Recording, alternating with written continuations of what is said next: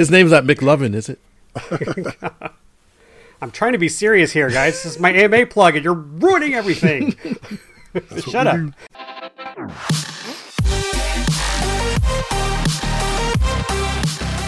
Welcome to the RC Roundtable Podcast, where we discuss the latest RC hobby news, events, model reviews, and a whole lot more. Hi, ho, this is Kermit D. Fitz, and welcome to the RC Roundtable. Waka waka waka! Fuzzy Bear! Welcome to episode 149 of the RC Roundtable. And joining me, Fitz Walker, is the not so hungry Lee Ray. Hello, Fitz. I was really hoping you were gonna uh, bang out a Swedish chef impersonation.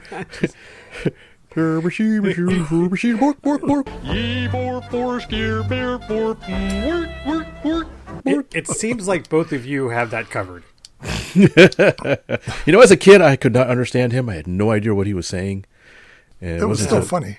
It was funny, yeah, but I was like, "What? what?" And as an adult, I listened to him again. It's like, "Oh, he's just playing on English words." It's it's it's.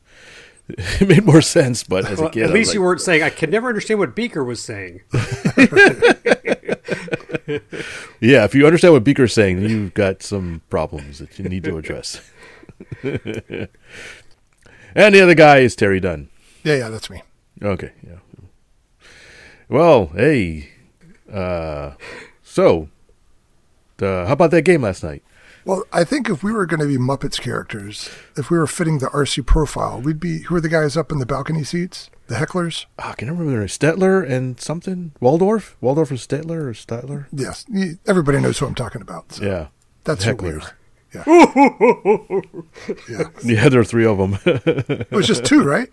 Yeah, just two. Just two, yeah. But in their case, it would need three, right? Oh, I get it. Yeah, Yeah, that play was so bad it brought down the house, literally. Whoa, whoa, whoa. Okay. Oh, let's get started, please. Aren't you glad you guys tuned in to this wonderful episode? They're already changing the channel, Fitz. Yeah, okay. Well, let's get other- into it then. What other podcast do I have on my cell phone? Welcome to the Basket Weaving Podcast. And here we lay over weave one over weave Oh two. my God, Fitz! I think this is now officially the Fitz show. Well, I'll shut up then.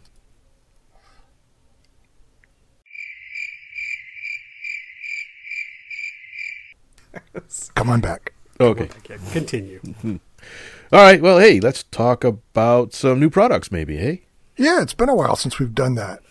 we has been a while. So let's see. Uh, not a whole lot has has come out, but a few things of interest that caught my eye at least. And one is from our old buddy uh, Tomas at Legend Hobby. Uh, he popped up some things that he's got these interesting little racers that he's, I guess, are on their way or about to show up. Little. Well, okay, so uh, he's, I'm not big into the racer stuff, but apparently these are, I guess they're called Formula One racers. uh, If you go to Reno, and he's got one called uh, Cassutt, two S's, two Yeah. T's. Cassutt? Cass- yeah, I don't know. Yeah, if anybody something- out there knows how to say it, let us know because we have no clue. Yeah, these are fixed gear little midget racers It's called the Cassutt 3M Racer.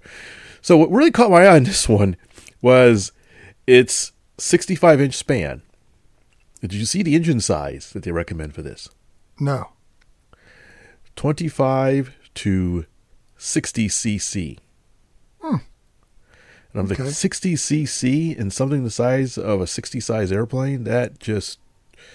Uh, You want to go fast or not? that's an engine with stabilizers. That's not an airplane. Yeah. and of course, you can do electric with it and stuff. So I thought, well, that's. It made me wonder is this the actual class that people race in the States, or is this is just something for um, future racing, or he just wants something to go fast, turn left, and uh, be more engine than airplane? Yeah, I don't know. You should ask Tomas. Yeah, yeah, I guess I need to ask him.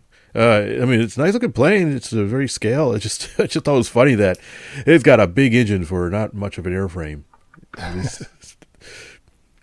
Uh, I mean, they're not tiny airplanes, but 63 inch span is very small. It's, it's you look at the air, aircraft; it's got little kind of stubby wings compared to the fuselage size. Yeah. Cassutt. Cassutt, Cassutt. thank Yes. you. You're welcome. What makes you so sure? I just pulled it up while you guys were chattering. I'm doing research Okay. live on, air. on air. So these are ARFs. These are all balsa wood kits covered uh, in uh, some sort of uh, low temperature film or cover or something like that, UltraCote. Um, four channel, nothing too fancy, but kind of neat. And he's got a second one. Uh, well, first of all, these the Cassutts come in a couple of different flavors. It's, it looks to be at least three different colors: a blue, a red, and a yellow motive, and oh, and a white. Looks like solid white. Uh, but it's also an uncovered one. I thought was interesting. So you can get one in in the bare frame and cover it yourself, which uh, is kind of neat.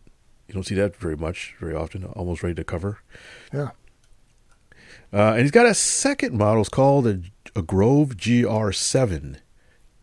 Uh, and now this one looks to be more normal in its power range. This is a 71 inch racer type, and but it's only talking. I just saw it a second. A 20 cc gas engine, 15 to 20. so it's bigger wingspan but smaller engine than the other one I just mentioned. Huh. That's weird. Yeah. Uh, either uh, hopefully his wires not crossed on the descriptions. But but it looks slipperier. yeah, more it's actually. I like the wing. It's a really neat looking wing on it. He kind of looks like Ripslinger from the Planes movie. Ah. Wonder if that was inspired by it. Well, I mean, it looks like it was a real airplane. I don't know what. I didn't look up the GR7. No, just talking about the. We were talking about the wing, how it looks and stuff. And Oh yeah, kinda, yeah. Kind of reminds me of Ripslinger. Don't re- disagree with that. I Well- wonder if Ripslinger is based upon this plane. Just like uh, the main character was based off the Agwagon, right? Yeah. Vaguely. Vaguely. Well, isn't there a P 51 racer that used Learjet wings? And I thought it was kind of based on that. But I don't know. I'm just spitballing here. Hmm. Yeah. I just I just saw those pop up and they just caught my eye, especially the, the engine size range. I was like, wait Yeah, minute. right. well, if you're curious, you know, I'm a numbers weenie. So while you were talking, I uh, looked at the specs on that Cassutt. Is that how you say it, Lee? Cassutt? Ca- I don't remember anymore. Cassutt. Cassutt. That's Okay. at least what that guy said. All right. Someone's screaming at us, going, "It's it's cassette." based on their wing area, advertised wing area, and the minimum flying weight um, at 12.1 pounds, that would be a wing loading of about 27 ounces per square foot, which is not bad. No, no, not for that size plane. So yeah, I think despite the small wing and giant engine, it, it would still be manageable. Yeah. Well, actually, looking at the wing area, the Cassutt has twice the wing area as the GR7. Hmm. Yeah, it's got a pretty broad chord. Almost twice. Yeah. So yeah, I guess that cord makes up a lot of. I guess it's just deceiving. Just a- Yeah. There'd Interesting. be plenty of prop wash over it. Oh yeah. But hey, that's neat. If you want something a little different, uh, head over to legendhobby.com and you can take a look. Right. So you haven't seen one of these in the flesh or in your garage. Just I have not. No, it still says Okay. pre-order, and I, I have not heard any whispers about it. Just saw it pop up. All right. I thought you knew the secret knock to. No, to get a just sneak peek well, uh, there is something that may end up in my garage from Legend Hobby. Hmm? Uh, but I don't know if I can. Nah, I probably shouldn't say yet.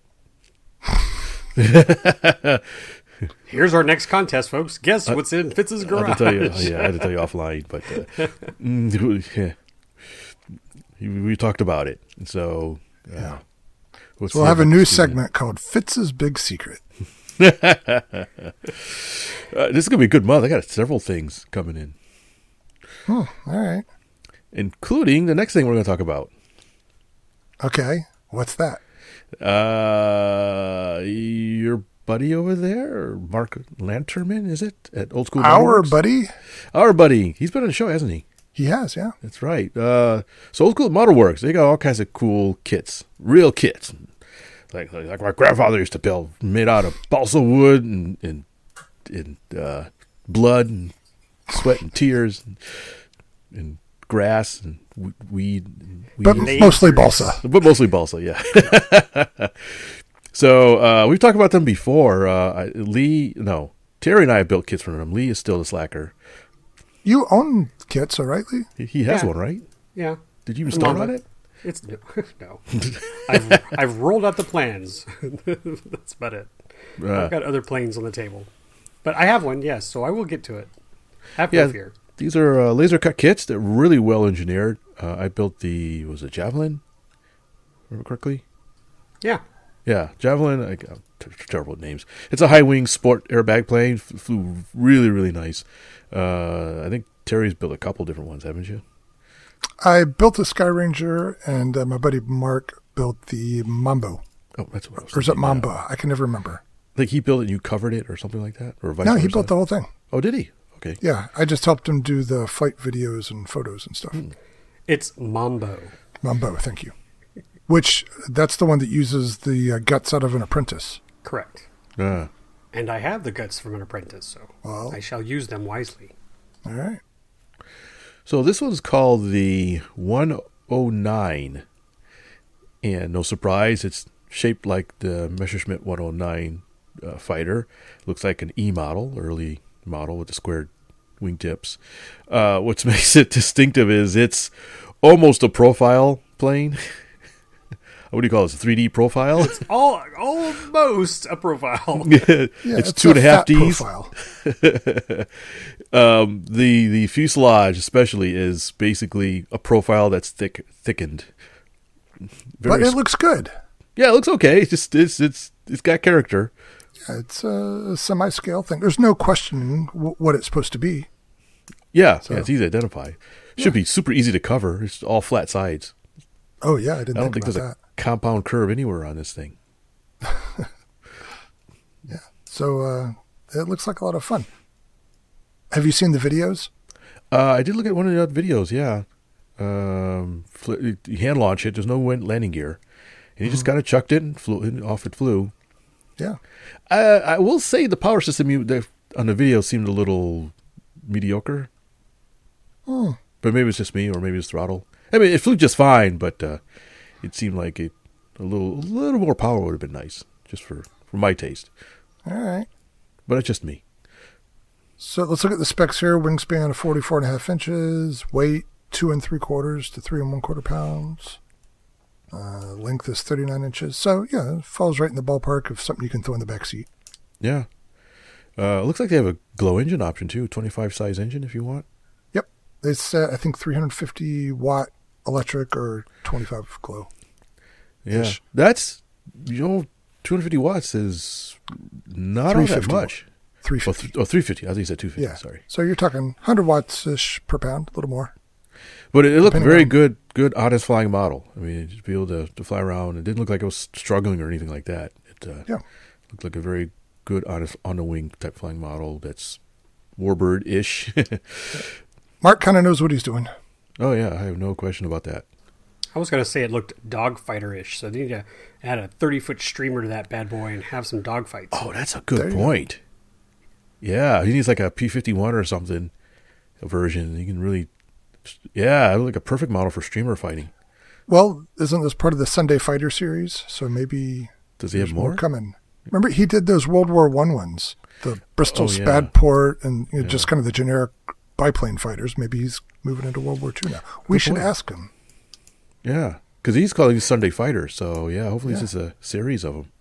You you build that. I'll build his F-14 Sunday fighter, and then we'll go at it. what he really needs is a zero. Hint, Hey, hint. but you said you're getting one, Fitz. Yes, I will be getting one for a review in uh, some future issue of uh, Model Aviation magazine. All right, I'll be interested to hear your thoughts on that. So I got me one minute their them their kits to build. And the wing is fully sheeted. Yeah, I see that. I don't see. Okay, so it does have ribs and stuff on the wing. Yeah. That is interesting for a fully sheeted wing. Yeah. Okay.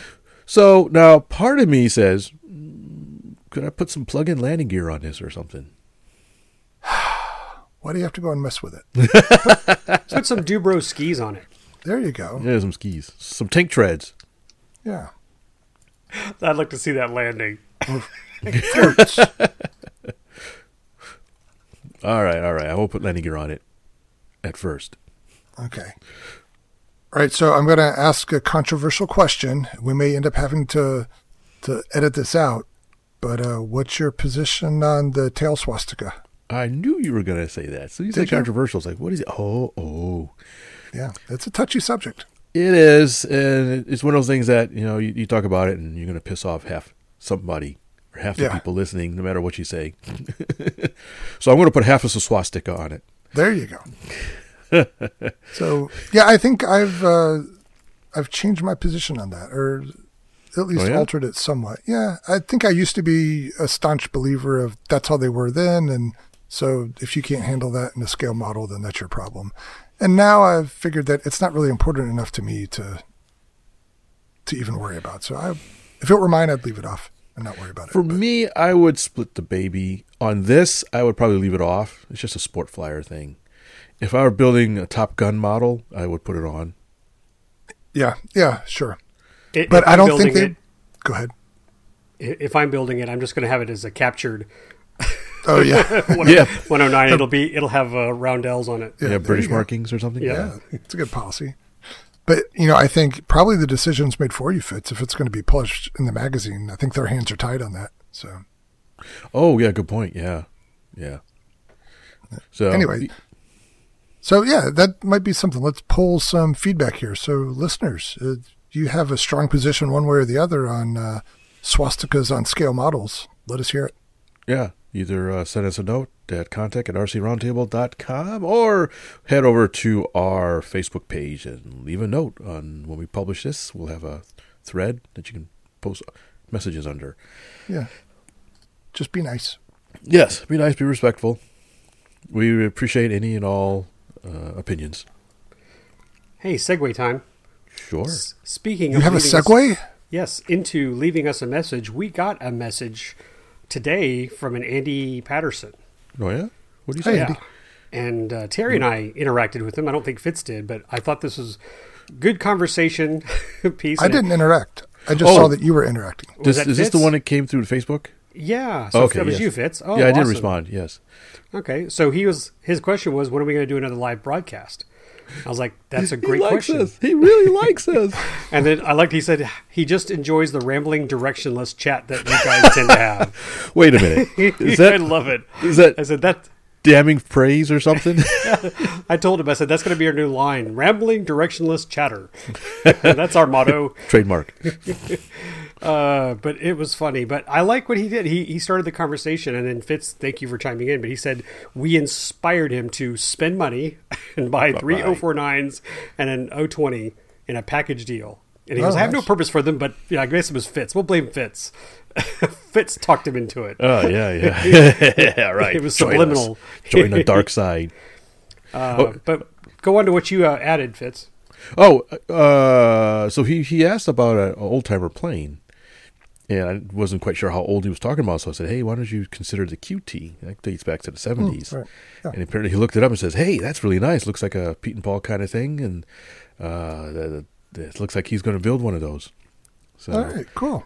I meant to reply to him say that it's a it's an easy flying model, but you crank up the controls, it's surprisingly aerobatic too as well. So it's a great all around model.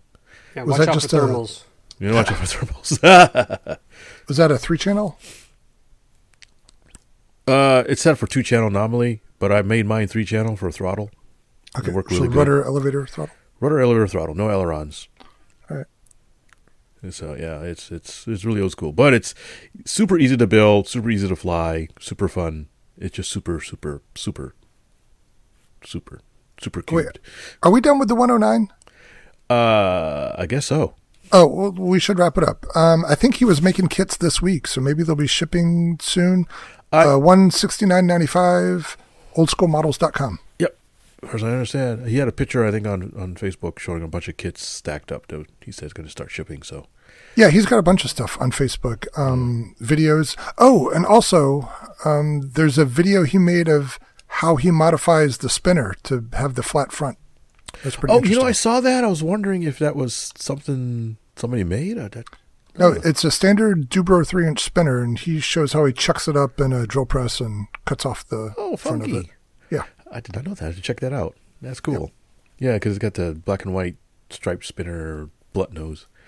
Yeah, yeah. I had to pause because I, I was going to share it on Dubro's page. I'm like, ah, should I condone modifying a safety spinner?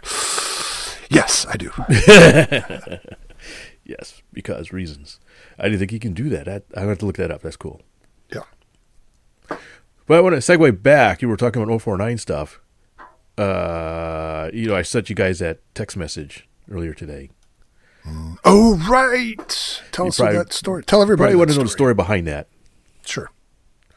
Okay, so uh, as I mentioned before we started, uh, I, I've been working from home for the past two years, basically, and now they've started to say, okay, everybody out of the pool, we're going to start going back to the office and start, you know, talking to other humans, and uh, so we had a, a sort of dry run, we called it, day at work, where we went back to work, brought our laptops back to plug it into the networks to see if everything would talk to each other, see if our key cards would still work to get in the doors and and and, and have a little powwow and that kind of stuff. and if your key card didn't work, that was your pink slip. That was because of it. Oh, sorry, Oh. Fitz. You're still here. Uh, so anyway, so but uh, the day before, I had one of my coworkers says, "Hey, um, I know you like models and stuff, and uh, my, my she had a, a her father had passed away some time ago. She says, "Hey, I found some old stuff from my father's that you might be interested in. Uh, if you're coming in, I'll bring it in. We can I can just give it to you." I said, "Oh, okay, that sounds interesting." Uh, and so when we go to work, she says, "Yeah, come over to my car, and I got some stuff for you." And in her car was some interesting stuff. Uh, first of all, I thought her father was a train guy because he did a lot of trains, but none of it was trains. It was all model airplane stuff. To my surprise, because I we haven't really talked about that. I said, "Your father did this stuff?" He goes, "Yeah." And so there were. Uh, I only showed you a picture of one, but there actually were two boxes of kit boxes, and I thought one was a big top flight something contender or something like that. And I said, "Oh, a kit." He goes, "No, it's just wood." And I open it up, and it's just stacked full of balsa wood. Cha-ching. Yeah, I think- Winner, winner, chicken dinner. yeah, right. worth more than a kit. Uh, and nice quality wood too. Nothing, it wasn't eaten up or really anything wrong with it. Just looked like it just kept in really good shape. So, and, and a bunch of sheets in different thicknesses and stuff. Great for uh, scratch building, laser cutting, and stuff like that. So, that was really nice. And then she had another box, is here, and it had a bunch of engines in it. Most of these were all old school um, uh, Fox and uh, there might have been McCoy be? there. Maybe can be or all control line, nothing RC. Oh, okay. So no throttles. So nothing with throttles. I guess he did control line, and I did. I did. I took a quick look in the boxes, and I saw a couple of like a K, like a, a either a K&B or Fox thirty and a forty, and some random and a little Wenmac 049. And I said, well, that's kind of neat. Uh, and so I closed it up, and I didn't really take a good look until I got home. And I opened it up, and there was more in there in the bottom that I noticed. There was uh, another Wenmac engine in there, another little one, a couple of oddball engines. There was a Cox Pee Wee 020 in there. Oh, Yeah. I said, oh, hello. And I poke around, and I say, hey, wait a minute. What's this? It was a a beam of light shines in through the beam- window. Yes, it shined. The angels sing. it was what looked to be a very unused uh, Cox TD010 Wow. in there with a little propeller on it. And the angels sang. And they sang, "Oh, wow!" those those are uh, those are pretty valuable, and this one looked in really good condition. Uh, so I was like, "Wow, man, jackpot!" So Uh, was it just sitting loose in the bottom of the box, or was it in a container? It was loose in the box, so it wasn't like in a jewel case or anything. Like that. That's why I missed it the first time. It just all it was just kind of bouncing around in the box. Yeah. Uh, so I just didn't really didn't really pay much attention. We were kind of talking and stuff, so I didn't really dwell on stuff too much. And she had some other stuff. She had given me some odd random things. Uh, so I got a couple of model rockets and some other stuff. Just I guess she was just cleaning out some boxes. Uh, so I got a uh, an 010 add to the collection. I've been meaning to scratch build some um, planes for an O10, So now I can build that uh, a Spruce Goose O10. Wait, what? No, I'm just kidding. I don't have that many. Uh, uh, but I can easily build a twin or even a triplane or something. Wow. And well, an 020 too. Those aren't everyday items. No, those are pretty nice too. Uh, So I can yeah, I can build multi-engine 020 something. Feeling lucky? Oh yeah, no pain, no gain. Yeah, All right. You know, Now, do either of those have throttle? uh, no, they don't. Okay. Uh, no, unfortunately, that's pretty rare to see them with throttles. I have a, I have one or two 020s with throttles, uh, which is neat. Uh, I got lucky and found one or two, but uh, usually it's it's pretty rare. Um, what was I going to say? One thing I found out is both the O the 020 TDs and regular baby bees, whatever you want to call them, have the same cylinder and piston. They don't have any. They're not. The ports are not changed or anything. So Oh, is it just different compression? Uh, yeah, it may have a different compression head. Uh, may, it's probably mainly the rotary intake versus the reed intake. Hmm, okay. Uh, but uh, that's a good question. I wonder if the heads are different. That's a double check. But it also means you could probably kludge together TDs from baby bees. Uh, Yeah. If you got the spare parts, just a crankcase and uh, carburetor. Yeah. Uh, would be worth a try. Anyways, I was real happy to see that. So I, uh, those Yeah. those O- O10s are just so cute and really neat. And You uh, should buy her lunch I need to buy her something. every day. Well, not every day. It would cost more than the engine does. Pork Chop Tuesday at Perry's. Yeah, yeah, she's uh, really nice to see. We're we're good work buddies. So um, uh, she's also a big Star Trek fan. So uh, Ah, something to talk about. But anyways, so that's why I showed you those guys those pictures. I thought that was pretty cool that uh, she deemed me worthy. Yeah, congrats. well, it sounds like she didn't know what she was giving you. So Yeah, that she too. doesn't listen to the show. yeah. All right, straight to eBay it goes. No, I'm just uh, kidding. Congratulations. That's a good haul. Yeah, it was. Yeah, I was real happy. And All right. I, it, isn't it unusual how good things just seem to find you sometimes? I'm amazed. Yeah. It's like, why me? I mean, that is a bad thing, but Yeah, you're a good steward of that stuff. So yeah. I just found out another good thing uh, I'm going to be getting, but I can't. I don't know if I can talk about it. Well, Shut up. okay. here we I go. will talk Secret about number it. two. Yeah. Just shut up, Fitz. I don't want to be mysterious, All but I, I can't got talk was a rock. What, All right, Charlie Brown. greatest rock in the world, though? No. Oh, Congrats. Good for you're a you. real controlled Nice rock. job. We're proud of you. Yeah, thanks. The way to go. All right, enough about me. 100. XD.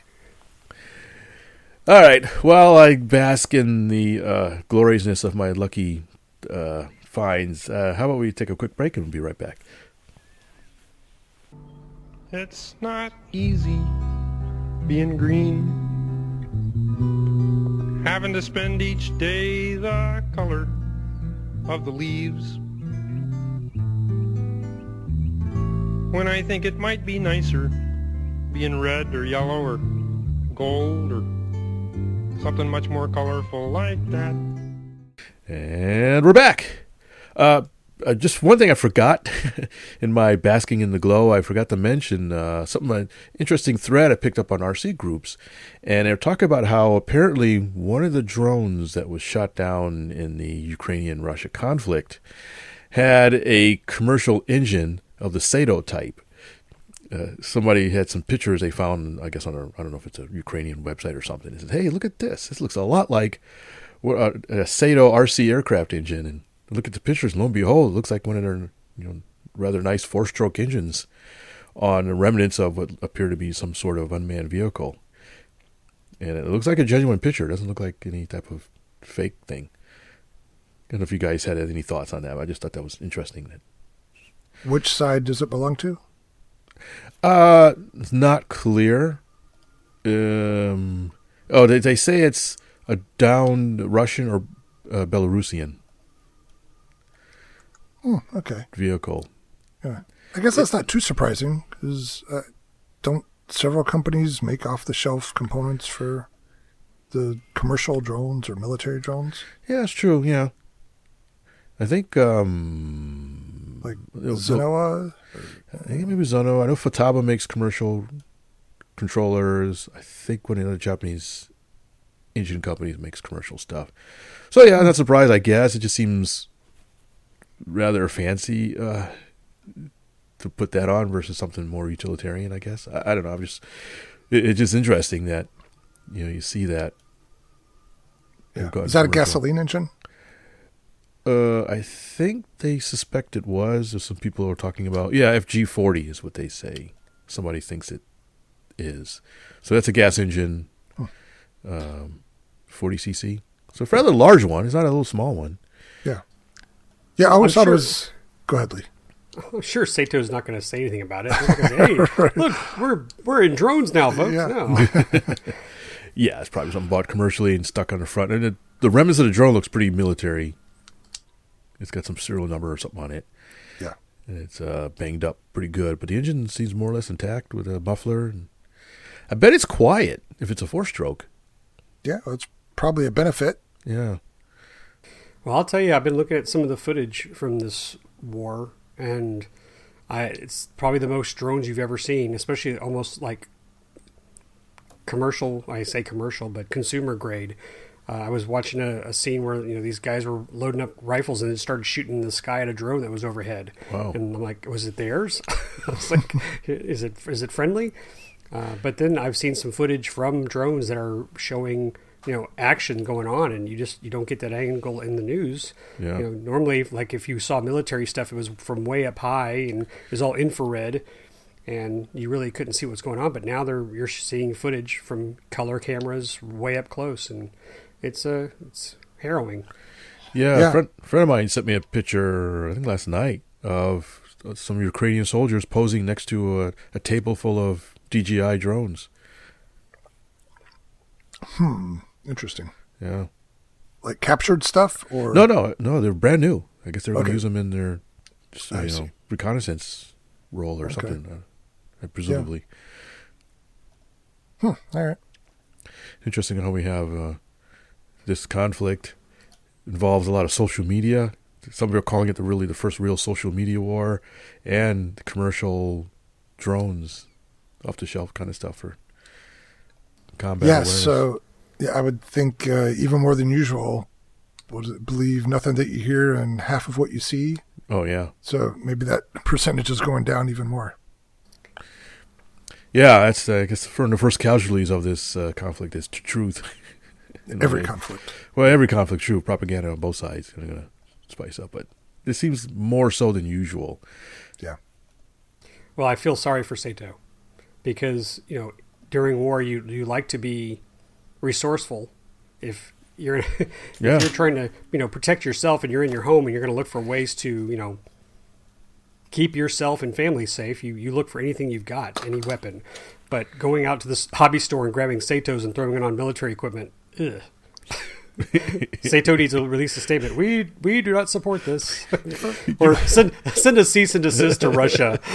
we do not like you using our product. Uh, yeah, that'll go over well. you, you reminded me of an old Godzilla movie where uh, Okay, I get that all the time. no, no, this is directly. This is a direct segue into this. Is they they needed um, uh, there's some bad guys hunting this this the main characters as a kid and a, an adult, and so they go raid a hobby store, and they pick out the model airplanes, and so when the bad guys come in to try to sneak into their their uh, office or wherever they're building, they they crash the airplane into the guy's forehead. so yeah. so anyways, uh, well, so in, if without the war, I think we'd all find that yay. If, you're getting the bad guy, woohoo! Look, you, you did something. But you know, nowadays, uh, you know, with drones and everything, you just uh, you got to take. You have to step cautiously because of this hobby and how we're getting run down. But Yeah. let's not go down that dark, dark road. Let's move on, shall we? Yeah, let's move on. Sorry to, to lead off on this dour news. Lee, you, you bring us to Happy Land. What you got? Happy Land. There's another swap meet, Fitz. All right. Swap meets make me happy. It's coming up soon, and it's going coming. to be after this podcast released. it's coming, Elizabeth. Uh, the the well, one of the Scobee swap meets is this weekend at uh, Scobee Field, uh, Bayou City Flyers in Katy, Texas. And I'm sure if you've been a long listener, you have heard of this before, or if you've watched our YouTube channel or, or sometimes Facebook, we do live shows uh, from there. And so we'll be at it again, folks. Uh, this time things are a little different for me. I, Oh, yeah? Neither of the boys, well, actually, Fitz knows about this, so, but not too much. Uh, Terry, prepare yourself. I'm buckled I- in. Well, it's not that exciting. Uh, I got a call from a friend of mine whose friend, uh, whose friend's father-in-law had uh, unfortunately not passed away, but had to go to a, a home, and he had a lot of combat control line aircraft. And I didn't know much about it. They sent me some photos. It was hard to see everything. So it turns out the guy was not too far from where I live.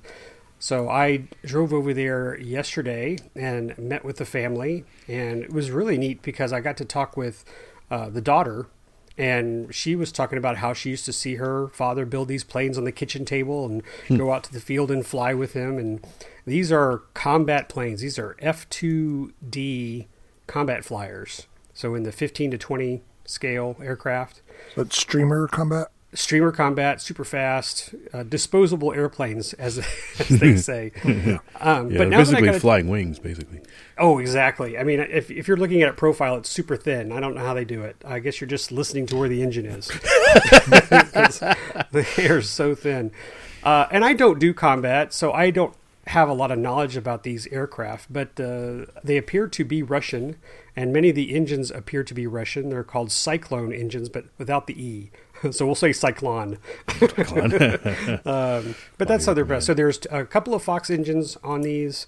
Uh, one of them is a combat, super combat, I think that's what it's called. And uh, uh, again, several of these Cyclone engines What displacement? uh, around 20, 25. Okay. The third, the Foxes are 36s, but Okay. these other ones are a little smaller. And uh, some of the, I, I think when you buy these, and I don't have, let me see if I have the name of this company here. Uh, do, do, do, give me one more second. U, Uvenco and Company. I guess they're in Russia. I think they're in Russia. Uh, you when you buy them, you buy them in sets of five because they because they know what's going to happen. by by the, the gross, but it doesn't. Exactly. So some of these planes, uh, you know, he's got several. Some of them have engines. Some of them don't. There's two of them that don't look like they ever they've ever had anything mounted to them. So they're in pretty good shape. But he has not flown for a long time. And I think Fitz, you were mentioning to me on the phone that you know modern combat control line planes have to have an engine cutoff. Yeah, I don't know if it's a rule or not, but uh, the, a lot of the newer ones I've seen have this engine cut off, safety cut off. Yeah. So this was this was before the safety feature. Well, Or what's men a were safety men and combat planes you flew off on their own. Go ahead, uh, Terry. That's th- where you can like pull a third string or something to cut off the engine. No, the one I saw was centrifugal. It was Okay. it it uh, as long as you're in a circle, um, it was fine. But if it you got if it, the lines were cut, it loses centrifugal force and cut off the Oh. fuel. I see. Okay. You were like I think you would hold it open when you're holding it and starting it, and as soon as you let go the plane, the centrifugal force would keep the the fuel running. Um, and then if you lost the centrifugal um, force, then it would shut the fuel off because it was no longer flying in a circle. Right. So the idea is if the line breaks or you lose the handle, Yeah, it keeps. Uh, it's probably it's probably having your line cut by the other plane is pretty Oh, common. right. Okay. Have you seen the dance? as they call it? I've seen it. It's it's amazing to watch Oh co- my combat. Gosh. It's absolutely amazing. It's horrifying. It really is. It's like, oh my god, when do they just start punching each other? it's like, get out of my way. That's the guys. You can watch the planes too, and they're just like two flies fighting or something. Oh, guys, if, if you're listening right now, pause, go go, go type in F2D combat on, in YouTube and be amazed, be mesmerized. Uh, wow. Uh, so, long story short, uh, this this is before safety belts, so there were no cutoff engine cutoffs on these, and it's it's there's like nothing new in box, but it's a pretty good collection, and I have seen online that a few of these engines easily can go for over two hundred dollars new in box, and it it appears from a couple of the articles I read that these uh, Cyclone engines are or were at the time very reliable and usually found in winning aircraft. Uh, as as they say, the Russians kind of dominated this sport for a long time, and, and maybe they still do. So I picked up the the whole package from the family. Uh, I put it on RC groups. I mentioned that I'm going to be at the swap meet this weekend. I've already had one person respond that they're interested. So you know, it's going to be it'll, it'll be fun. And the gentleman who's the the son-in-law, he will show up later in the afternoon just to see how things are going. So I'd love to you know find a good home. Uh, especially because the guys over there at the control line are are, are into this. You know, we actually Yeah. think that you were there that day. Well, actually, maybe you and I came on separate days, but I had been over there when they were doing combat, and I mentioned to the family this is this is a great purchase if someone who flies over there gives these to young kids. You know, gets them started, hands them a plane, and says, "Here, here's a plane you can start using." Uh, I don't know if you want to really- start with a combat plane. well, no, but but well, you say that, but a couple of the kids I saw who had moved up were wanting to do combat. oh, okay. So I'm just saying that this would help get them. I mean, I'm not going to say eight year olds. I'm talking, I'm talking about older kids. I'm sorry if I, I said that incorrectly. Uh, That's okay. But you know, it'd be nice. You know, I think it's a good feeling if you're you know wanting to move up and you say, hey, here's this really cool plane. Why don't you play with that? And then start practicing your circles. And you know, if it comes with an engine too, and hmm. Does the control line group have a website or a Facebook page or something where you could notify them? I don't know if they have a website. I do know they had an event there, so I'll go check the AMA sanctioned events, look up at uh, Bayou City Flyers, and see if I can find a control line event. Maybe I can Yeah. reach somebody. Yeah, that seems like it'd be good to let them know what you got. Now, are you just the uh, broker for this stuff? Yes, that's all I am. Okay, good. Because I'm, again, I'm helping a friend of a friend. Yeah, all right. So, but I'll also have a couple of things that didn't sell at the Perry swap meet, and see if I can get my hands off of those as well. All right. Well, Vince, good luck. You got, you got some stuff you can sell. Maybe. Fitz fuel. There you go. I'll put. I'll do one free bottle of Fitz fuel with if someone takes the entire set of airplanes. Hey, wait a minute. You're just volunteering yourself to my fuel? Huh. Hey, I drove your butt to Perry. yeah, okay. How does that Suburban do on Fitzfuel? I need that 50% nitro. Oh, speaking of that, I made some special mix for a guy who's playing with ducted fans. Nitro ducted fans? Nitro ducted fans, a local guy. Glutton for punishment. he is. asked me, and what was interesting is he wanted zero and five percent nitro. I thought, well, that's interesting. And uh, he reported back to me that he said, yeah, it ran. Both mixtures ran really well, and he did really couldn't tell much of a difference between zero and five percent. Okay. Uh, I think it's running rather large size, like ninety size glow or something like that. Well, where does the 50% come in?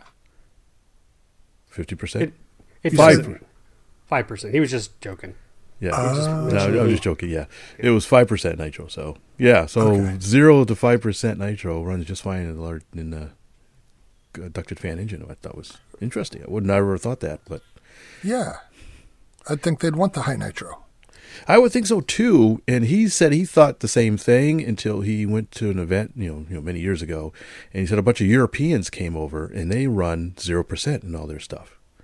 And he he saw that it stuff ran just fine. He said, "Well, that's interesting." Oh, okay. I think he did say needle valve setting was a little more temperamental or a little more uh, trick. I don't know, tricky, but um, uh, a little more. You had less uh, leeway on your needle valve setting. I think slightly. But Yeah, yeah. I wonder if you have to run a hotter glow plug too. Ah, I don't remember. I don't remember if he says or not. Uh, yeah, maybe. Oh, speaking of, Lee, I meant to ask: Do those Russian engines use standard glow plugs? It looks like it, but Okay. I really didn't dive into them. I just took some quick photographs and put them up there. Yeah, because you would think there's a company in Europe or wherever making glow plugs with metric threads, unless somehow we've standardized on. I think they're standardized. All the gl- all the standard glow plugs I've seen have, are are whatever weird English unit that we use for glow plugs. They're not just a standard? SAE. No, well, I think it's a, technically a standard thread, but it's an oddball thread. Huh. But it is it Okay. is in English. It's not metric, but it's all the engines made overseas use that thread. Okay, that's re- probably good. Yeah, yeah. All the ones buy- I've seen. Uh, I don't know about the Russian Hey, ones. buddy, psst, can you spare a glowhead? Can you get taps for that? Uh, I think so. Uh, I remember reading that you can. A little hard to find, but they are available. Oh, okay. I can find it. Right. Well, Lee, good luck with your sale there. Yeah, I hope I can help them out. Yeah, should be a good place to go. At least it's um, what do you call it? Uh, you know, a lot of control line flyers there. So Exactly. Yeah, I mean, it, it has a place for that. So uh, I I plan to send the kids across and say, hey, this guy's selling control line stuff. And then uh, this herd of control line pilots running over. I'm sure that's Yeah. what's Yeah. going to happen. yeah, here it is. The quarter thirty-two. Oh, okay. That's pretty standard, right? That's just the fine pitch. It's a fine pitch quarter. Usually it's quarter twenty. I Yeah. think is the normal. But uh, Yeah. I think you get quarter 28 as well. So, yeah, it's a little bit unique. But speaking of the uh, engine cutoff thing, I remember a story from when I was a kid, and my uncles used to fly control line. One of them was flying a 35 size plane. I think it was a Ringmaster. And the handle slipped out of his hand. And you know how all those planes have right thrust built into the motor and then right rudder built into it. Um, the all the right offset was counterbalanced perfectly by the drag of the handle and the cables bouncing along the ground. And they said it just flew in a straight line at the same altitude until it smacked into a tree just outside of the park. oh wow, and all they could do is stand there and watch it. yeah, I think Perfectly now the rules require you have a, uh tether to your wrist, Yeah, yeah. safety okay. tether. Yeah. Uh. well, we didn't care about safety in those days. Or hearing. that's true. Or Maybe that's the- swastikas. Well, I, I bet they cared about swastikas. Yeah, they probably did. Huh? A Just, lot of World War II vets. yeah. There's a guy we know, Terry and I mutually know that he refused to build any model airplanes of German aircraft. You probably know what I'm talking about. You remember? That sounds familiar, but I can't put the name with it. Uh, Give me initials. um, um, oh, what was his name? Oh man, I haven't talked about uh initials. Um, Or was he in the JSC club? yes, he was. Okay. Uh, and his story was because his his namesake, Oh, his uncle, oh yeah, yeah. Okay. uh, was Sorry. shot I- down in the war. Yeah. Well, this is not a joke, but his initials are BS. BS. Yeah. Oh, there they are. Now I remember his name. Yes. Had a mind mind blank for a second. Uh, I need to see how he's doing. He had moved back in town some time ago. Uh, we would talk pretty often, and then suddenly he just went quiet. Uh, Yeah, I talked to him a few months back. He Oh, sounded pretty good. Okay. Yeah. So yeah, you should check in with him. He's a, you know this. He's a, an excellent builder, a good friend, and we Yeah. had good times. Yeah. Oh, all right. All right, what else we got? Camp AMA. Yay! This time at camp, Stop. tell us about Camp AMA. Uh, I'll do a quick plug, guys. Camp AMA is coming up June 12th through the 18th at AMA headquarters in Muncie, Indiana. Your pal Lee will be there again with his boys again because they said we want to come back, Dad. And Wait a minute. Didn't your oldest age out of it? No, he's he doesn't age out till August. Oh, oh nice. Nice try, Fitz. Trying to get my son Darn, missed it by that much. So, and by the way, they were the second and third kids to sign up. So it's already it's happening. Uh, you still owe me for that fake birth certificate. Terry, edit edit that part out, Fitz. Cash only. So anyway, his, his, it's, his name's not McLovin, is it? I'm trying to be serious here, guys. This is my AMA plug, and you're ruining everything. Shut up. so, uh, if you have kids between the ages of 13 and 17, or if you know anybody in your club, a junior member that's 13 to 17, and maybe your club can help sponsor them for Camp AMA, it is a ton of fun. You can go to the AMA's Facebook page to go look at the posts that I made, and there might be a couple of Ray boys in those photos, maybe. but I can tell you guys, as an adult who was there to help those kids and watch them, and I'm pretty much just let them have fun. It was a great time, and just my you know my kids both saying we've got to come back next year, and they they keep in touch with the kids that they joined last year. It is a whole heck of fun, and we mentioned in previous podcasts about a gentleman by the name of Jack who lives in Austin, who is being sponsored by District Eight. So he'll be joining us. We met him. He's a great kid, and I, I love talking to his parents. And I'm just so glad his parents are like they're all in because they just know he likes to fly model airplanes. So don't think I'll be driving him. I think he's going to fly because he has to get back for a swim meet like that that weekend.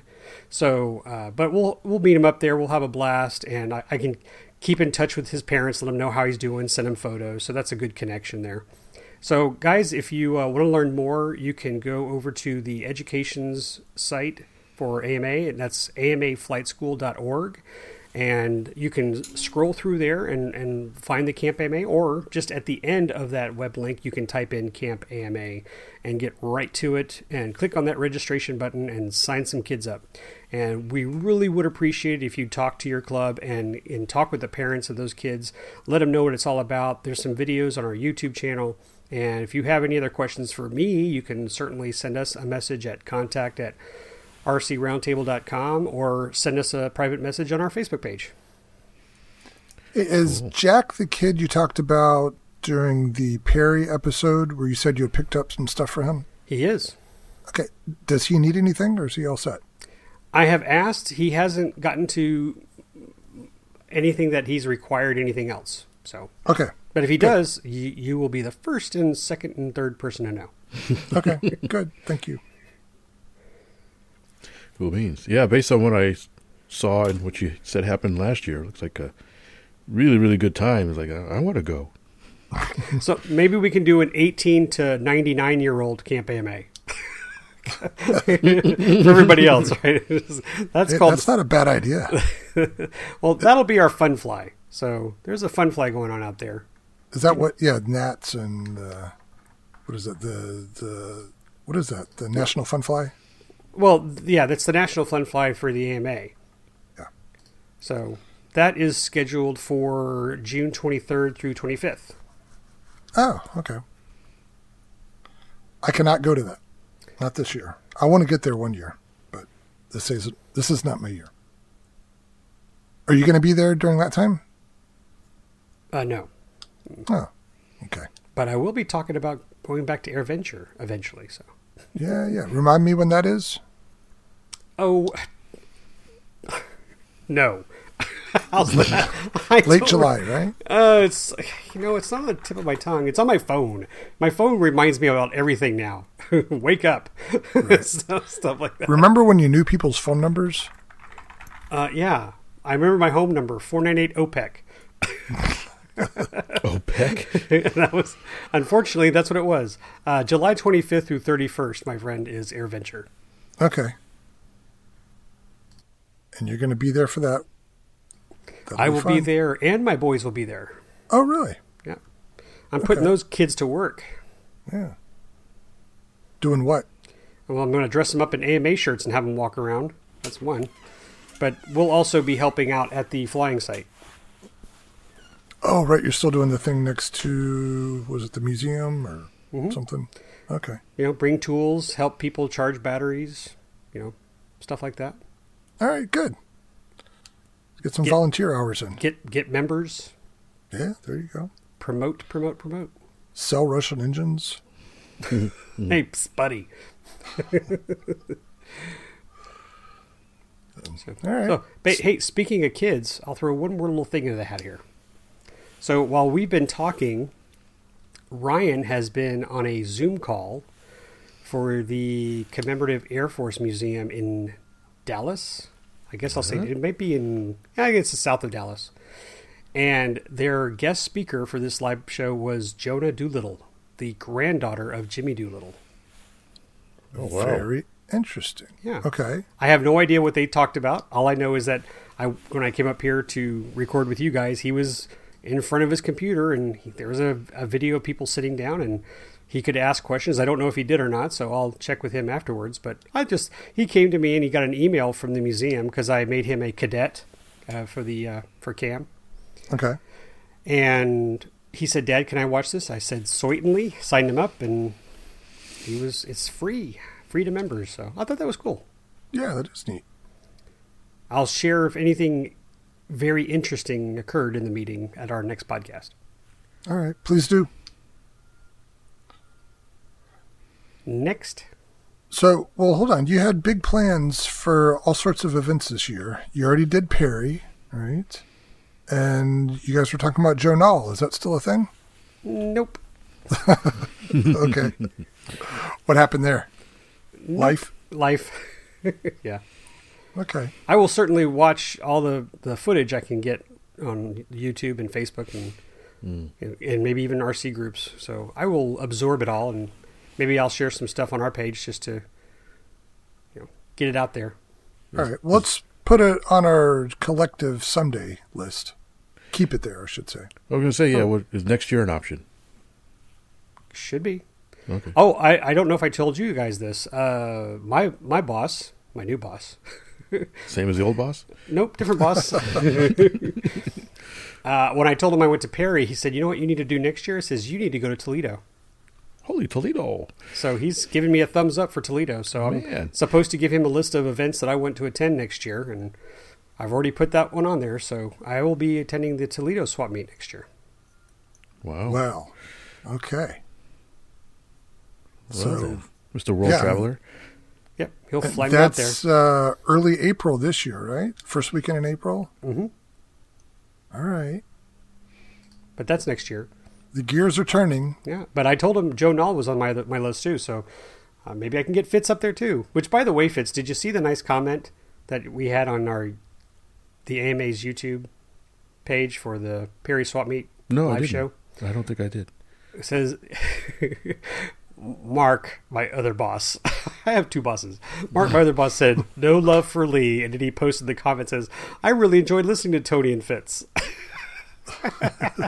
Aw. So- damn. Someone had to hold the camera.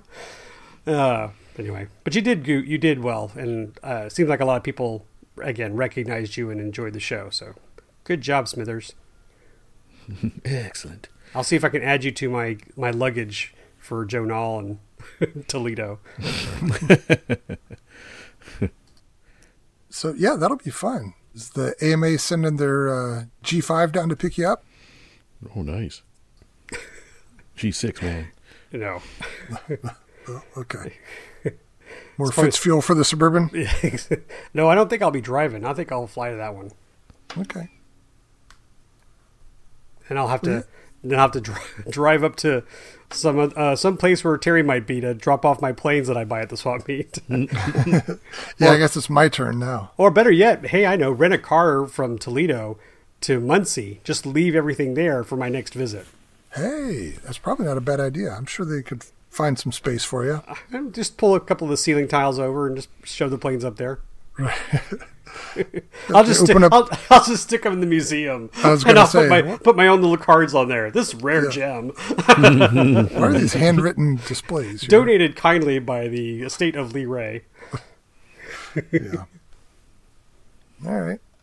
Well, so the things that are still for you this year are Camp AMA, which you've already talked about, Oshkosh, which you've already talked about. Are there any other big events that you're planning? Best. Best, yeah, Yeah, best Okay. of course. it's always best. uh, well, bomber, so we'll do bomber again. and Chris Wolf's coming down for bomber again. Oh, is he? No kidding. Oh, I didn't know that. All right. Yep, yep, yep. Is he bringing anything to fly this time? I think he is. How's that? Oh, yeah, wow. that's pretty amazing. He'll probably send the crate to my house. and then I'll have to put it in the, the dining room with my yellow aircraft P 38. I swear I never saw it, Chris. That's cool. He the uh, I let him fly my uh, shock cub last year. And while he was trying to reprogram a radio in flight, What's wrong? What did, what did Fitz do with this? Let me fix this. nothing wrong with it. He, I was like, don't touch my radio. Well, Fitz always retrims my plane when he flies them. So That's true. I guess it's sauce for the goose, whatever you want to call it. It's, it, it, it, it's funny you say that, Terry, because I think there was one time I was flying. It's like, how are you flying this plane with the trim so far off? And I think Fitz's answer was, I like flying that way. No, I would think Fitz probably makes my airplanes better. Yeah, any t- any trim changes I make improves things. Yeah. Usually. Oh, but anywho, Except the one time I trimmed some guy's plane and it fell out of the sky. Which one was that? It was a club member. He was flying. Uh, um, he was flying some some EDF, uh, and he had he had a new flight controller in it, and he was he was flying around. He was having some issues. And I said, "Hey, you need me to help you with the trim?" He goes, "Yeah, yeah. Can you put in some some left trim?" So I said, "Okay." I, usually, I I like to put in like in uh, values of three, say. Yeah, yeah. So, so I, put, I think I put in like three or four clicks, and the thing just kind of rolled over and fell out of his guy. I'm like, oh, oh my god, what did I do? he tells me later that he had reset his trim resolution to be really coarse. So, Oh, so three clicks of trim was like, you know, twenty clips for a normal person or something. You know, yeah. Oops. yeah, he was he was good. We were good. He was he was he took it real good faith. He said, yeah, it's my fault. Of course, he was good when you handed him the thousand dollars cash to be quiet. No, no, no, no, no. It wasn't that valuable a plane. Just a little foamy, but still, I felt bad. And he was like, "No, no, don't feel bad." It was, it was all I could do to keep it flying anyway. So, Yeah. So going back to the Scobee swap meet, are they uh, having open flying as well? yeah. Usually Oh yeah. do. yeah, they normally do. All right. Well, that'll be fun. Are you planning to fly? Uh, I hadn't thought about it. yeah. Scobee is an interesting place. It's a lot of. It's pretty busy. A lot of jet guys show up for some reason. Those damn jets. No, no, they, they, it is mainly jets. But I will say, Fitz and I went there when we flew the Gilmore, and I don't know if we had a problem with that plane or another one. But when we were working on the plane, we paused and we waited, and, and some of the jet guys knew you were going to take off, and they just waited for you to have your flight and you know took like- off. later. yeah. Of course, they didn't wait for me to land my T thirty three. So it is all about fits, isn't it? No, no, no. You got my message right. You can bring your camera. Did you say, "Am I going to bring my camera?" or "You're going to bring your camera"? No. Can you bring your camera? Yes, I will bring my camera. Thank you. gotcha. I guess I'm taking pictures of something for Fitz. Yeah. Yeah, something minor. Nothing. Nothing. It's not a big deal. Just but. Uh, Hopefully, if the weather's good, we'll do a live show too, so you can be with us, Terry. All right, that'll be fun. You can you can say, "Buy me that." Buy me that. Oh yeah, don't forget that.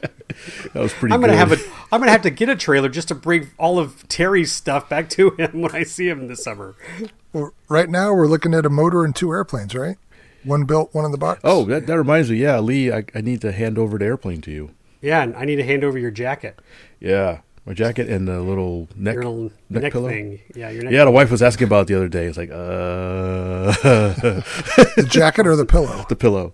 Well, just make sure we do the exchange Saturday. Okay, copy that. Hmm. All right. Well, you know, I haven't been doing. I can't think of anything I've done RC related in the past month, maybe two months.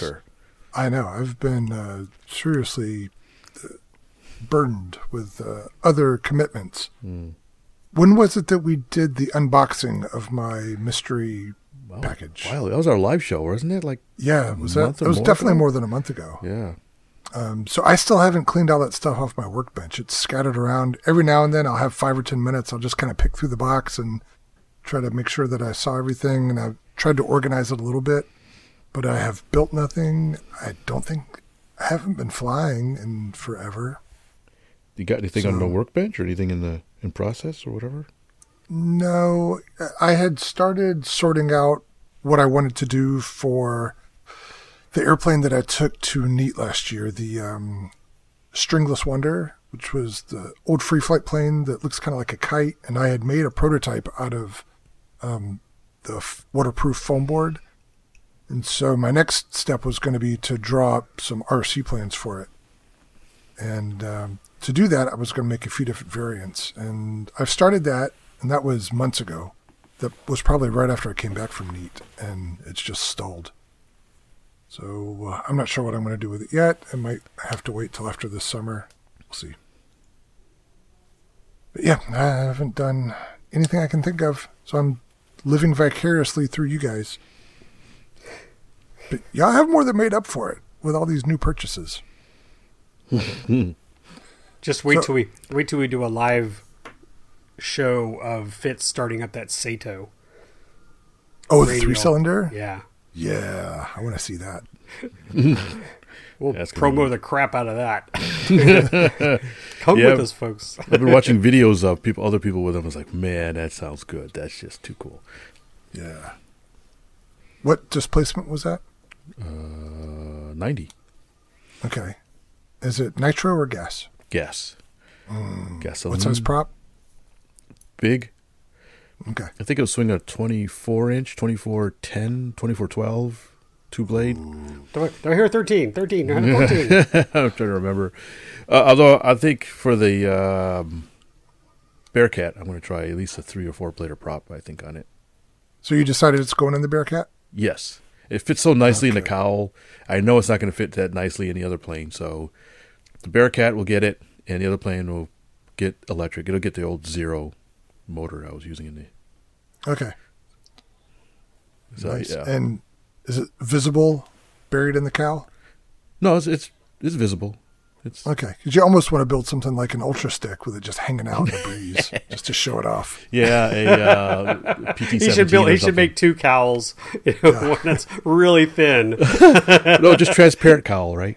Yeah. There you go. Oh, okay. There we go.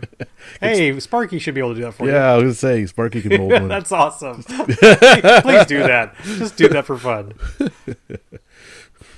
So yeah, it should be very easily visible from the front. That'd be pretty cool. And uh, as I said, it, it fits in there with room to spare. It's really nice. All right. So So hopefully- you have, by my recollection, a lot of irons in the fire right now, as you often do. What's at the top of your list? you talking to me? Yeah, you. You talking to me? Talking to me? Oh, I got several things. Well, I got got the that little helicopter. I need to get that out pretty quickly. I think Okay. get that off the bench. Um, I have I assume you just throw a battery in that and fly it. yeah, basically. I've already flown around a little bit in the backyard. I just need to take it out and ring it out. Oh, this is a little guy. It's a little guy. It's like a, it's the uh, Blade 150. Hmm, Is that a 3D heli? Yeah, it's it's 3D capable, but it's it's. Are pretty you? small. um mild 3D? Okay.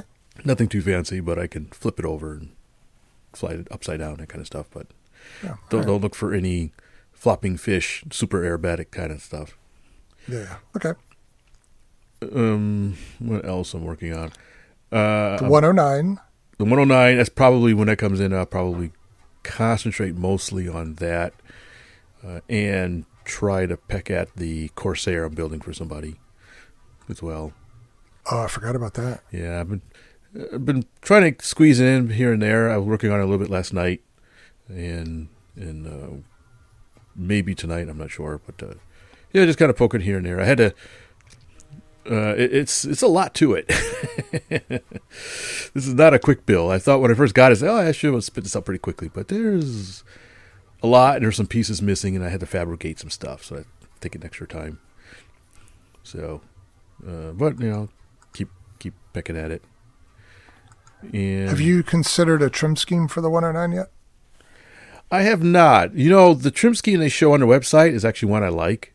The yellow nose. The yellow nose? The Yeah. Abbeville boys? Abbeville. I think that's JG twenty six. I think Adolf Galland flew in that one. It's pretty famous. Okay. Yeah. And I always like the scheme. It's it's a nice, interesting scheme. It's easy to see.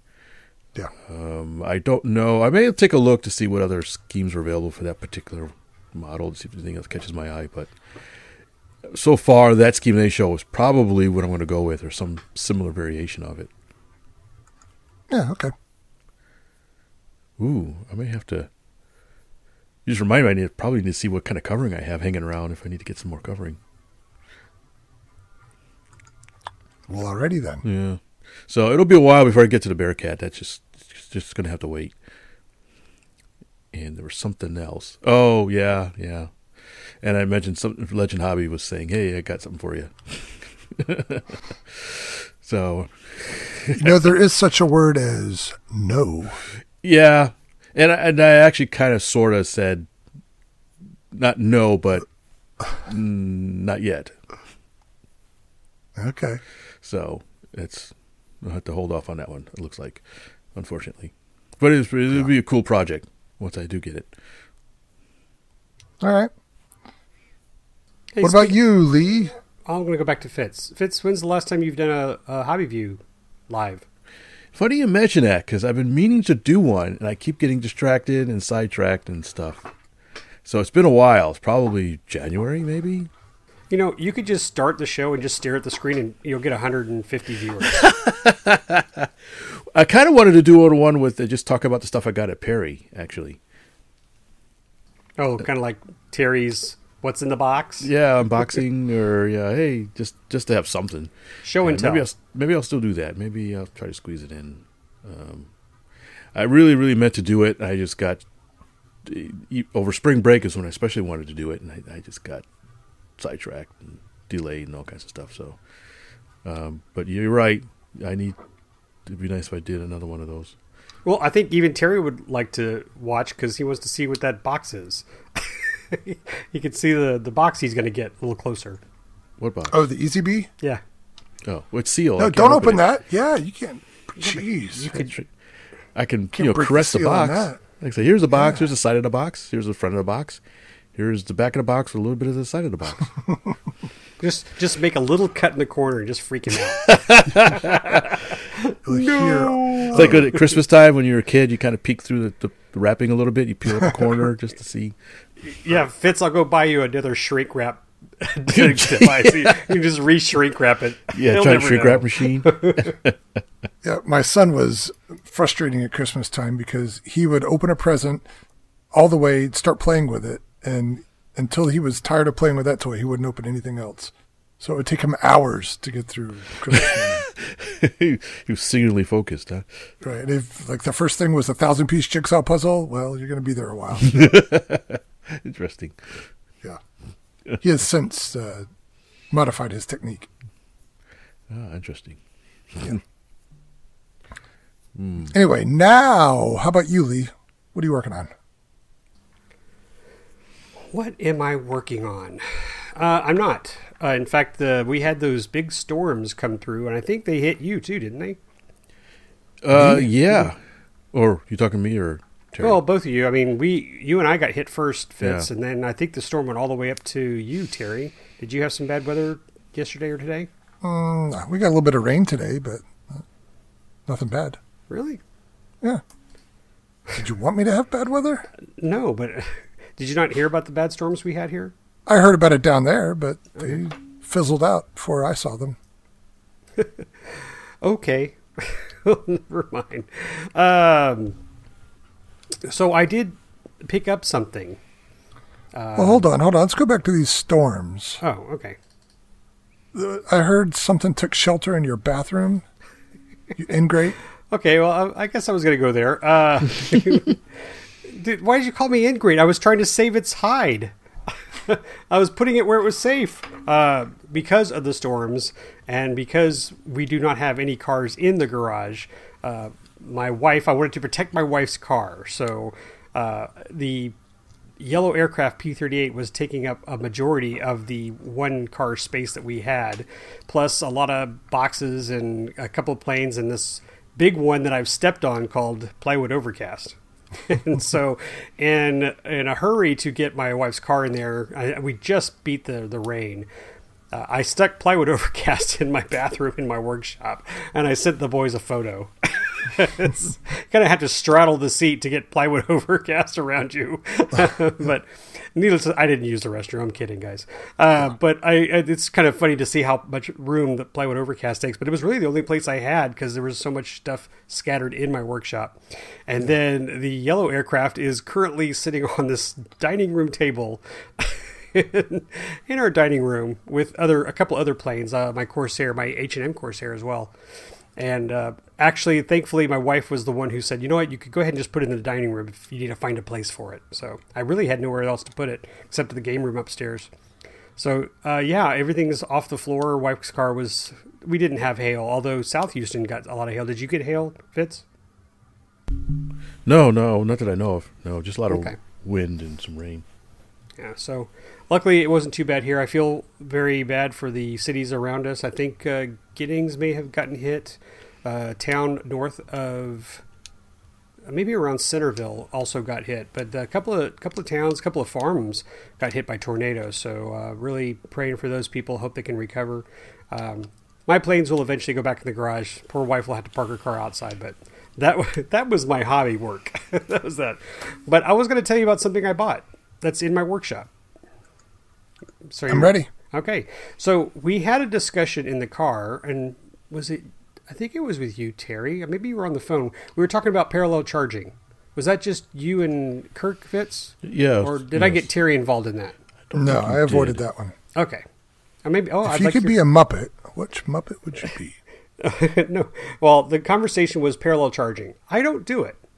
I don't have a parallel charging board. I just charge my batteries per the ports on my charger, and I have Samesies.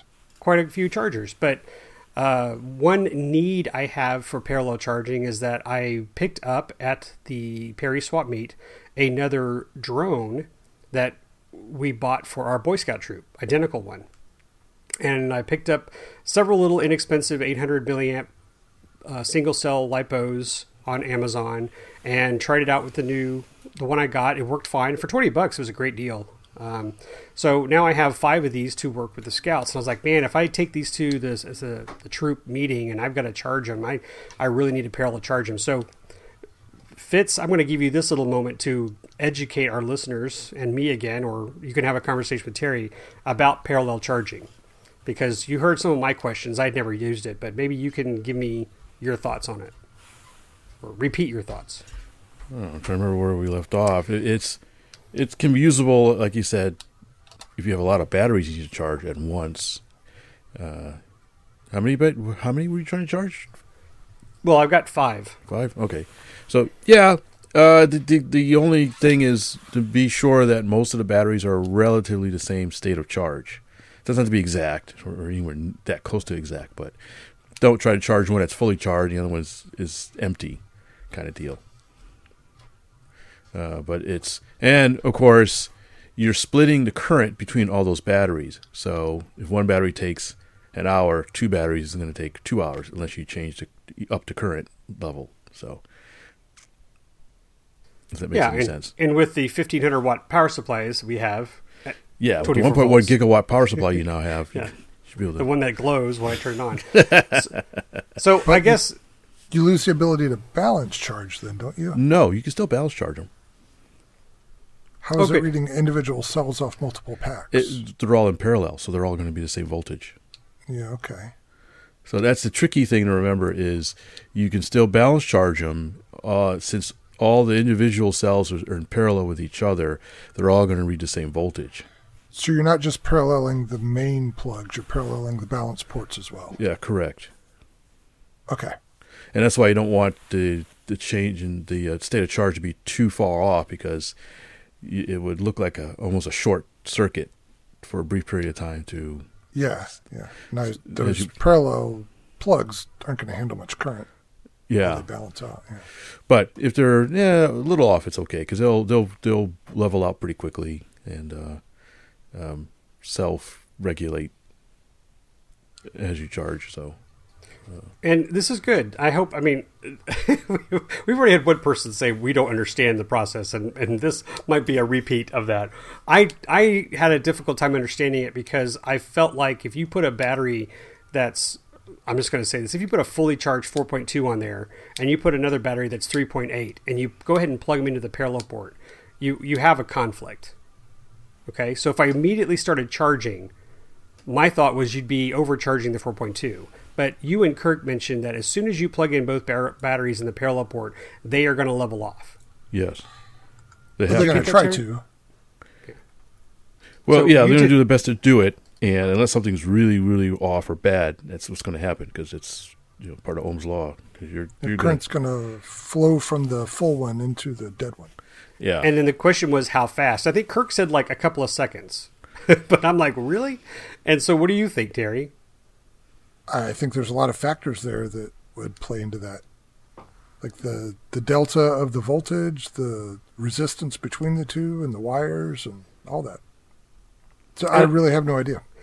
And I just I haven't used it before, so I don't have it in my head, and I haven't read about it. I felt I just I didn't feel like I had a need. And of course, when I start watching the videos about parallel charging, like how come you're not using it? It's the best thing since sliced bread.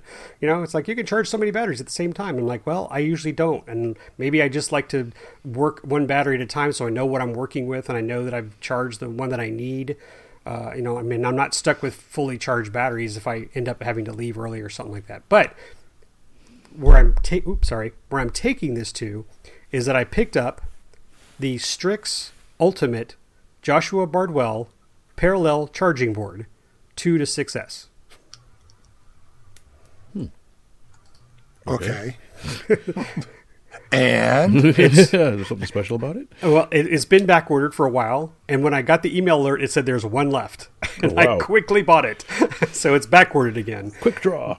but it's it's this i I saw joshua's video on youtube about using this. It's kind of a neat configuration. It's like okay there's there's some safety features there's some fuses and i kind of waited like the way it looked. Uh, the downside is that everything's xt on it so there's no deans no ec but i can purchase adapters so i'll just make my own.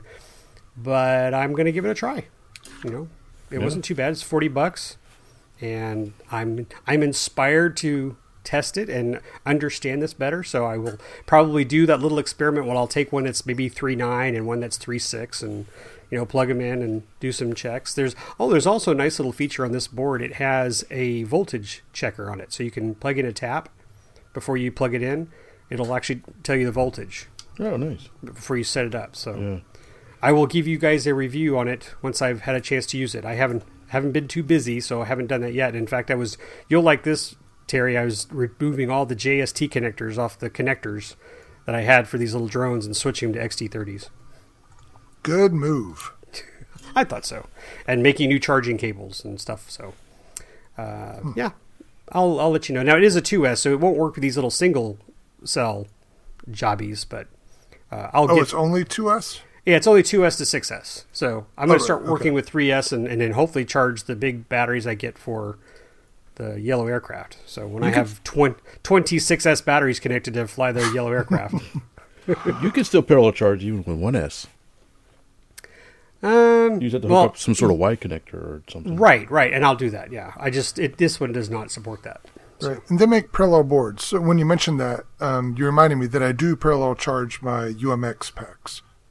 And I bought this little board that has the the standard JST and the JST H2, whatever it is, the larger UMX plug. And those are handy when you're indoor flying because you tend to go through those batteries pretty quickly. But for all the bigger stuff, I have a two output charger I usually take to the field, and then my four output charger in the workshop between that, I just have never really had a need to charge that much. Yeah, same for me. I have the well, I just have a two output charger, but it's ninety nine point nine percent of the time it meets my needs for my flying frequency. Yeah. And we talked about my new charger, right? I don't remember. The, was it the 406? Okay. i406? You've been using it for a while. What do you what are your thoughts so far on it? Uh, it's taken a while. Uh, so I, I guess if Hold I on, didn't back tell up. you- What is it? Oh, I'm sorry. I got an what power iCharger 406 Duo. Okay, what prompted you to get that? uh, Yellow Aircraft P38 and fits. Okay, so you think you're going to have enhanced battery needs? Well, it's a 24 volt power supply. I mean, uh, sorry, 24 24 volt charger. So, and I think it may go up to what 30 something. Yeah, I think it runs from like eleven to thirty six volts, something like that. Yeah. So, but anyway, so it, takes in more more volts, so it'll, it works perfectly with my new power supplies, and it has du- dual tor- bah, dual ports like Fitz mentioned, and it's just a, it's quirky. I'm not a big fan of their little dial. I'm I wish it was just buttons.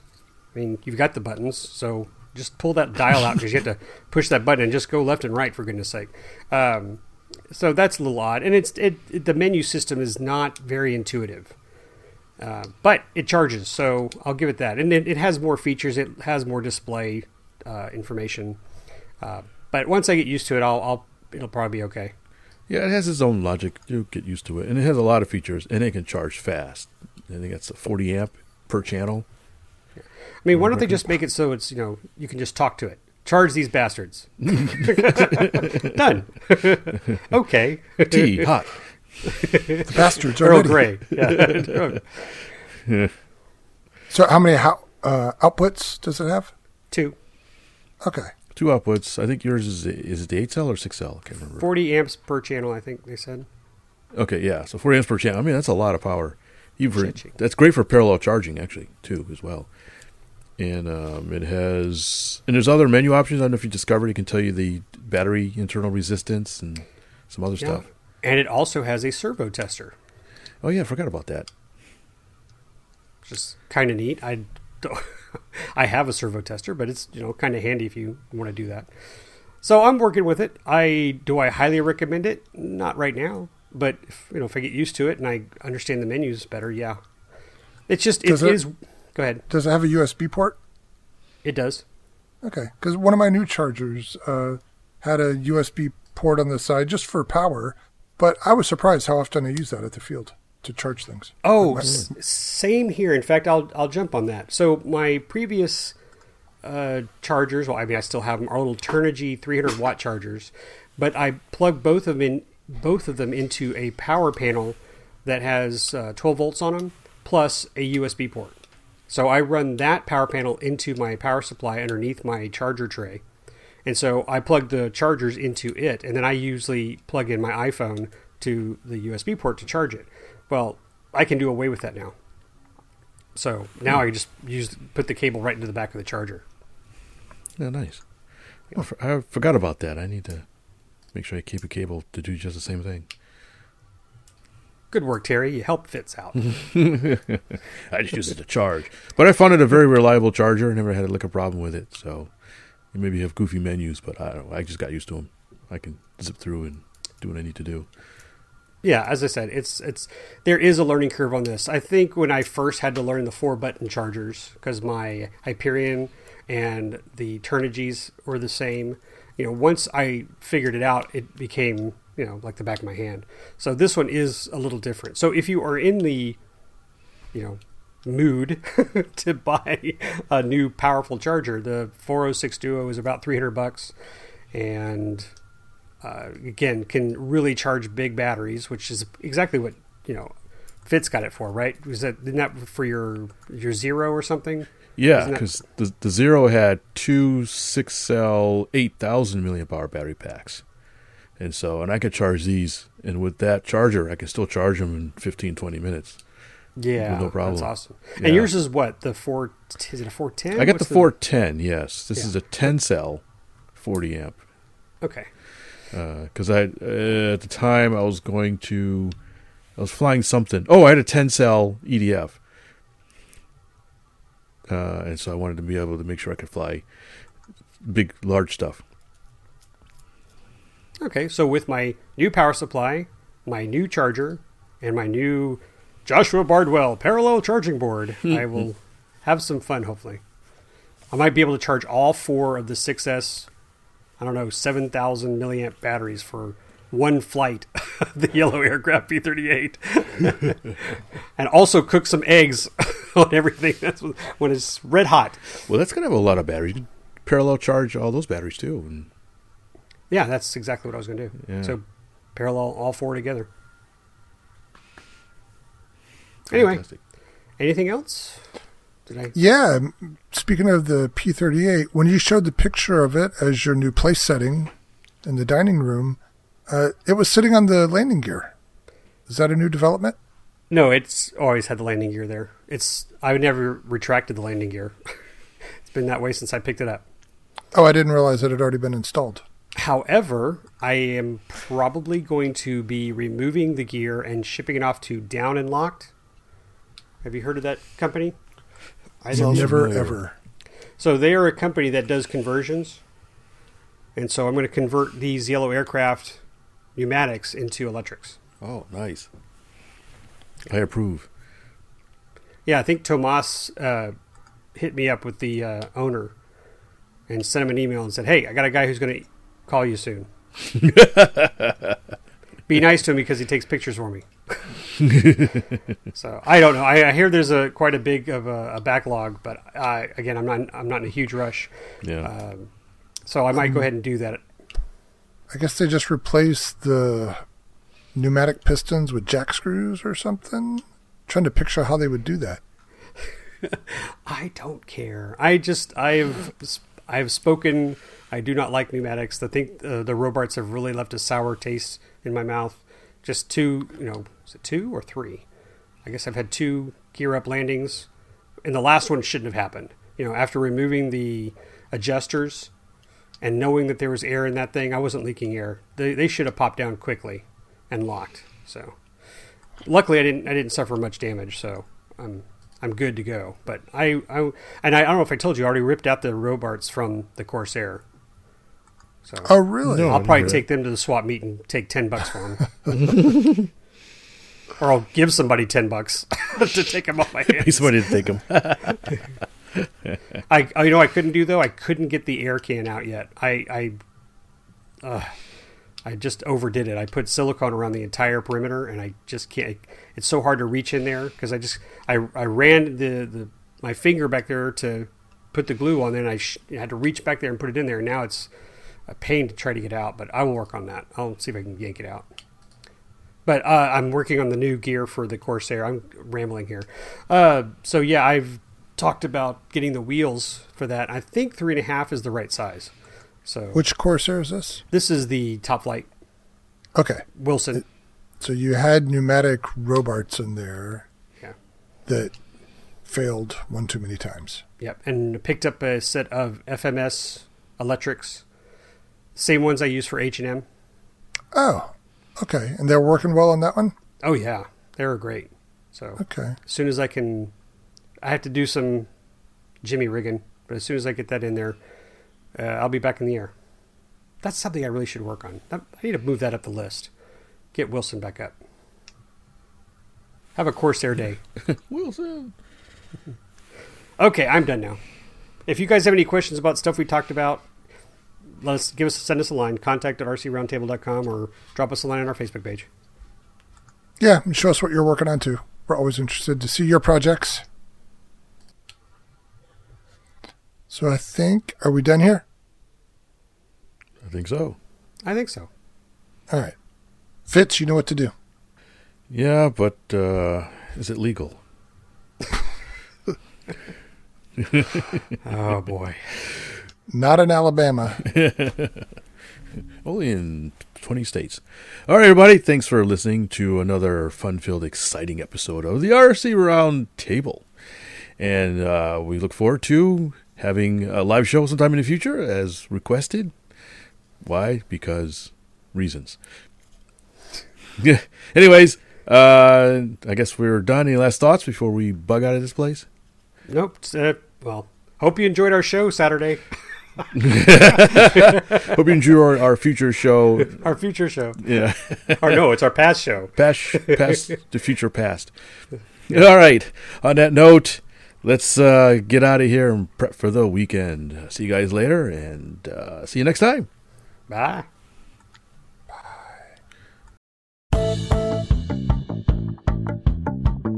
Please visit our website at rcroundtable.com, where you can send us comments and suggestions or listen to our other great podcasts, where you will also find links to our iTunes and social media sites. Thanks for listening.